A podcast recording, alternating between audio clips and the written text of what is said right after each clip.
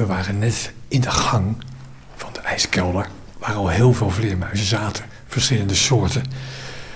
Maar nu zijn we een trap af, een meter of zes naar beneden. En nu zijn we Tjeerd in de eigenlijke ijskelder, hè? de vroegere ijskelder. Ja, nu staan we onder in uh, de ijskelder. Uh, ja, wat je al zei, ongeveer een meter of zes hoog en een meter of vijf, zes in doorsnede. Uh, en dan gaan we kijken hoeveel vleermuizen er hier hangen. Um, in de gang konden we ze lekker dichtbij bekijken. Hier hangen ze wat hoger en wat dieper weggekropen soms. Dus hier hebben we wat hulpmiddelen nodig. Uh, nou, verrekijker, uh, spiegeltje om te kijken in de gaten of de vleermuizen erin zitten. Ik dacht toch dat ik mijn verrekijker voor niks had meegenomen. Maar die hebben we blijkbaar ook nodig in de ijskelder. Ja, zeker als de dieren aan het plafond hangen. nou, ik moet, moet de oren kunnen zien om te zien welke soort het is. Dus uh, dan is een beeld van dichtbij uh, wel handig en een verrekijker is dan wel nodig. Hoe weten vleermuizen deze ijskelder nou zo massaal te vinden? Ja, dat is een goede vraag. Um, dat weten we eigenlijk ook niet zo goed. Um, wat uh, de vleermuizen qua gedrag hebben is dat ze in het najaar op zoek gaan naar, naar plekken om te overwinteren. dan wordt ook massaal gepaard. En dat gebeurt vaak op de plekken waar ze overwinteren.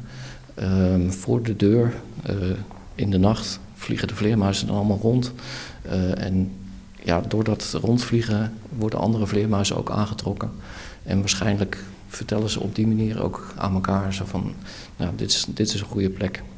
Geweldig, fascinerend zelfs. Hangen er weer een paar aan de muur hier op een metertje of anderhalf. Hier hangt een groepje van drie uh, vleermuizen waarbij er twee soorten hangen. Twee franjestaarten en een watervleermuis. Waarbij je de watervleermuis wat kortere oren heeft. Maar ook dus je ziet, ziet dat, het, dat ze hele grote poten hebben.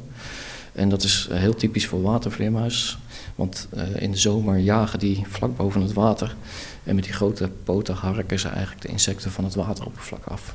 Dus dat is ook een detail waar we de vleermuis aan kunnen herkennen. Nou, dan kunnen er weer een paar streepjes op je bloknootje wat je bij je hebt. Precies. Zo. Hè, we zijn weer buiten. Terug in het bos waar de wind waait.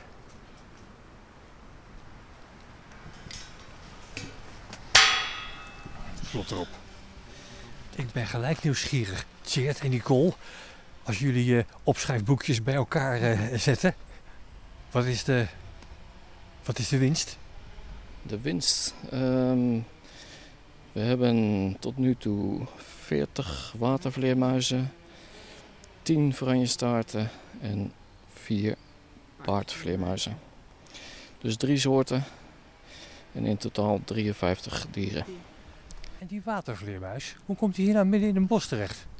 Uh, de, na de, naam watervleermuis uh, geeft eigenlijk aan van uh, nou ja, de plek waar ze, waar ze jagen, dus boven water. maar het is ook een soort die in de zomer echt in, in bomen zit, in boomholtes. Dus wel degelijk in het bos thuis hoort. En er zitten hier in landgoed Warsborn heel veel kleine vijvertjes, hè?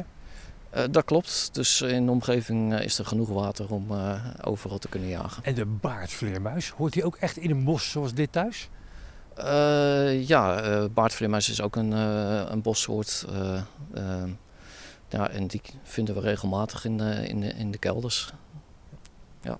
Wat zijn de kenmerken van een baardvleermuis? Als je hem zo ziet hangen aan de muur? Um, ja, die oren, nou, die vanjestaarten die hadden hele gro of, redelijk grote oren. Die watervleermuizen kleine oren. Die baardvleermuis zit er een beetje tussenin. Uh, echt een uh, donkere, donkere snoet. Uh, en vrij dunne polsen. En veel kleinere poten dan die watervleermuis. Het zijn details die mij niet opvallen. We zien bijna eer, eerder het oor dan de vleermuis. Deze kelder is geteld. Met een mooi resultaat. Zo is het. Op naar de volgende. Op naar de volgende.